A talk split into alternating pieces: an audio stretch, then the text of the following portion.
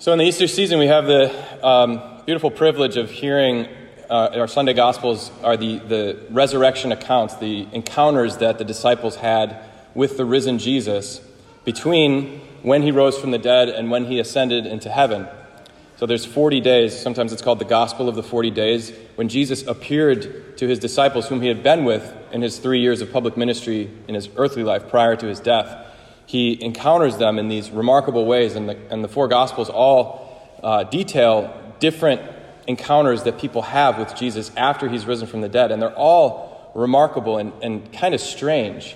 Um, unlike the, the accounts of his life and the things he said and his preaching and even his death, his crucifixion, the accounts are pretty similar and they're kind of logical, even though the miracles and such, they're, they're, they're remarkable. But after the resurrection, Jesus is like going into locked rooms and appearing to many people at the same time. And um, in Luke's account of the road to Emmaus, the two disciples don't recognize him as he's talking to them for hours. And then he breaks bread, uh, symbolic of the Eucharist, and he, they recognize him, and then he immediately disappears. It's like very strange and mystical sort of encounters that people are having with Jesus. But they all uh, report that he's real, he's alive. I've seen him eat fish and bread and walk around, and I heard his voice. I recognized it's him.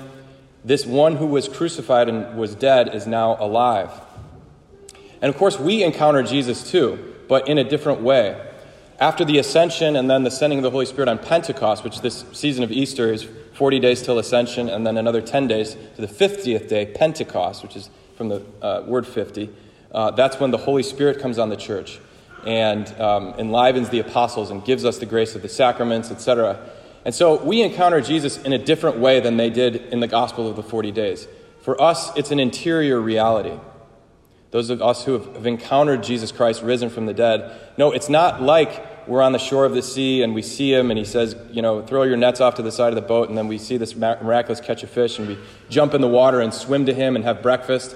Like that happened to Peter and the apostles, but for us, um, it's often much more serene and hidden, but therefore more intimate and more personal. Not less real, in fact, more real. Like the way we can encounter Christ is even more intimate than Peter and John and Mary Magdalene and the rest of the, the ones who saw him in his resurrected body prior to the ascension. But these encounters, there's a reason the church gives them to us because they're instructive about how that hidden reality, that inner interior encounter with Jesus happens, how we can recognize it. For instance, um, they often didn't recognize that it was Jesus at first. These are people that knew him for years, knew his voice, knew his face, knew his walk. They could tell it was him, but there's something that clouds their vision. They can't see that it's Jesus.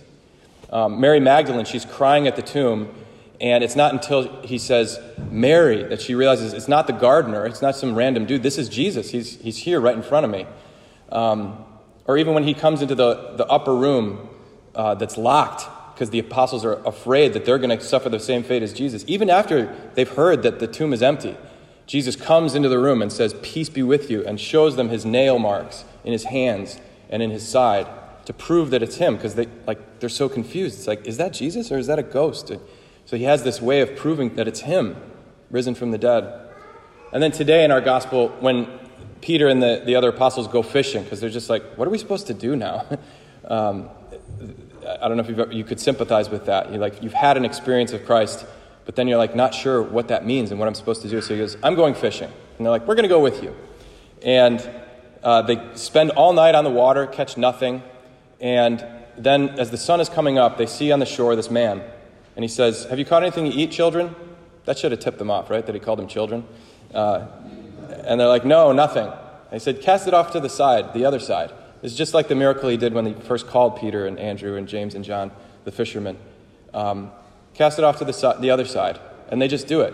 And immediately they get this gigantic catch of fish. And John says to Peter, It's the Lord. They recognize him. At first they didn't. But this happens to us, doesn't it? When we sit down to pray and we're, we're listening for Jesus, we want to encounter him, uh, it's not immediately obvious he's there, or if he's talking to us, that it's actually him.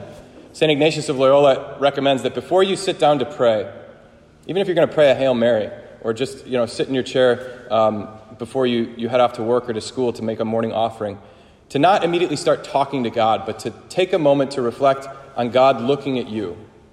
Look at Him looking at you, he says. To just realize that He's present. You know, because a lot of times when we pray, it's like we just open a door to a dark room and start shouting things into it, not really sure that God is actually there. But that's what, what is so key in these resurrection accounts is that they have to like allow Jesus to reveal himself to them. And that takes patience. And there's no magic trick, even if you do what St. Ignatius says. It's not like I can control Jesus, it's like a, a life hack to get him to be present to me. It's still on his terms. I, I, but I have to trust that he, he is pursuing me, that he actually wants to reveal himself as he does to the, the apostles. The second thing that we notice about these encounters is that Jesus is, is always so tender. His first words are often, Peace be with you. Peace be with you. Or calling people children. You know, he, he, he speaks to them very gently, but also very boldly. You know, when, when he talks to Mary, he says, Mary, talking to Mary Magdalene. And immediately she, she clings on to him. He says, Don't cling to me. Go to my brothers and tell them to go to Galilee. He says, I have not yet ascended to my Father. And so he, he's, not, um, he's not like weak. He is strong and firm, but he's gentle and tender in the way that he talks to them. He never makes small talk after the resurrection. I don't know if he ever did in his earthly life, but certainly in these resurrection accounts, like when he sits down with Peter after breakfast around that fire, and that charcoal fire is such an important detail in John because it was around the charcoal fire during the, the trial of Jesus that Peter denied him three times. He was warming his hands, John says, by a charcoal fire. And here Jesus is around the charcoal fire he's just cooked the fish on and eaten breakfast. And he says to Peter, Three times, do you love me? And Peter knows what he's doing. It, it, it's going straight to his heart. There's no, like, so Peter, how's it been going? Ah, fine, it's all right, you know. Fishing wasn't great.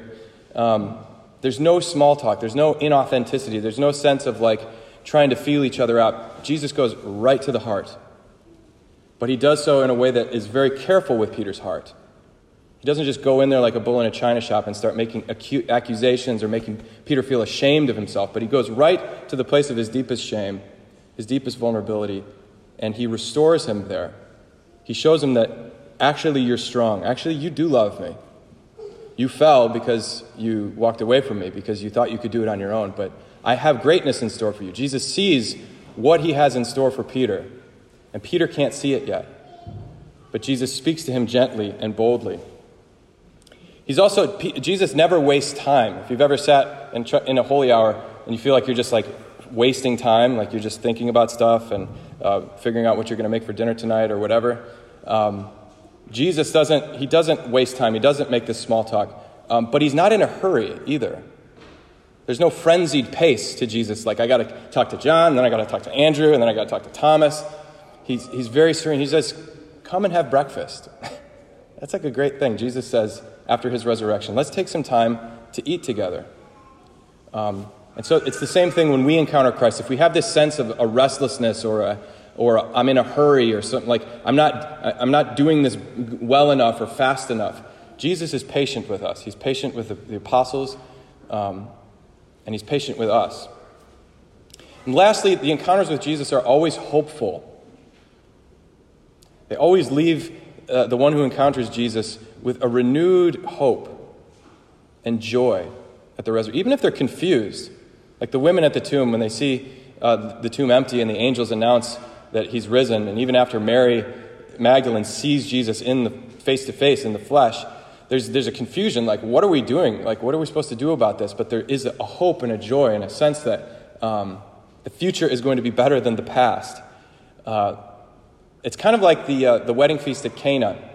Um, it's a subtle comparison, but it's also in John's Gospel, where the, the head waiter says, Most people save the, the uh, bad or the, the, use the good wine first and uh, serve the bad wine last, because after people have drunk, they don't notice the difference. But you have saved the good wine till the end.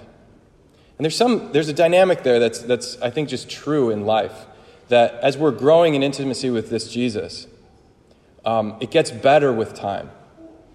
That even as we um, suffer and, and um, are disappointed sometimes by life and the inevitable um, anxieties and worries and, and, sufferings that we endure, um, because Jesus is there and he's always in the here and now, there's always hope and it's always getting better. It's like the good wine is still waiting for us at the end. You know, and finally, when we are risen from the dead and live with God in heaven forever, that's when we'll finally taste that wine in the kingdom with Jesus. But when you have an encounter in the here and now, it's, it's not like, oh, you got to wait till the future to, to, to have your cake. Um, it's here and now. You, you have a foretaste, a sense that there is this hope and um, this joy here present to me now. There's a rule in the spiritual life that the devil takes possession of the past and of the future, meaning that if we sit down to pray and all we're thinking about is the past and like either, oh, it used to be so good in the past and it's so bad now, or man, I really messed up in the past, so I must not be any good now. That's not Jesus. He doesn't talk to you like that. Nor is it, oh my gosh, I've got so much to worry about in the future. What if I don't do this, or what if I don't do that, or what if this happens? And the devil promises some kind of like horrible catastrophe in the future. Jesus never talks to us like that. Or says, You're never going to make it. You don't have what it takes. The future is just grim. It's the evil one the discourager, the liar. Jesus speaks to us in the here and now, in the present moment. And that's what gives us hope, is that we can encounter him now. That's what it means that he's risen from the dead. There's another rule in the, in the spiritual life that there's no neutral zone. Like, I'm doing okay. I don't really need to go any deeper with Jesus. Um, but I'm not doing so bad either. I'm not falling away or anything. Jesus always comes and speaks right to the heart, just as to the Samaritan woman, just as into Mary, the, the woman caught in adultery, just as he does to Peter after the resurrection and his, his denial. Um, he wants to go to this place in our heart where we need deeper communion. There's no neutral zone where Jesus says, Yeah, you're good enough, you're done. He's always going deeper, and the good news is he's always working to bring that deeper communion about. It's not on us to figure it out or to try harder. It's Jesus who is doing this work. Um, you know, we're, we're going to do a blessing at the end of Mass here for the graduates. This is your last Mass uh, as a, maybe a student here at UIC. If you're done with finals next week and you go home, um, hopefully you'll come back and see us. Uh, but this, I think, I hope you, you leave with this knowledge and this certainty and this confidence that Jesus is with you here and now, and he will be with you then and there, wherever you go. So long as you live in this moment and allow yourself to be found and to, to recognize his voice. Um, I had this thought as I was praying this morning. Uh, oftentimes we think about like commencements uh, and, and graduations. You hear this from commencement speakers like, go and change the world, go and make the world a better place. That's awesome. And go do it if you have to. but I'm, almost guaranteeing you that when you die, the world is going to be just as much of a mess. It's going to have just as many problems. And it's not on you to fix it. Right? The Lord is its Savior, the world's Savior. God so loved the world that He sent His only Son, that whoever believes in Him might have eternal life. Right here and right now. That's the good news. That's what Jesus was revealing to His friends after He rose from the dead.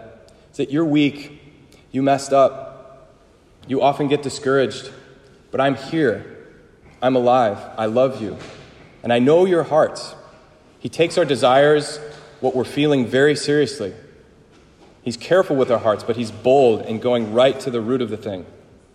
And so allow him to speak to you here in this Mass, when you pray, and when you go out into the world. That knowledge, that is what saves. And that will change the world. That will bear fruit in the kingdom if you allow him to work this in your heart.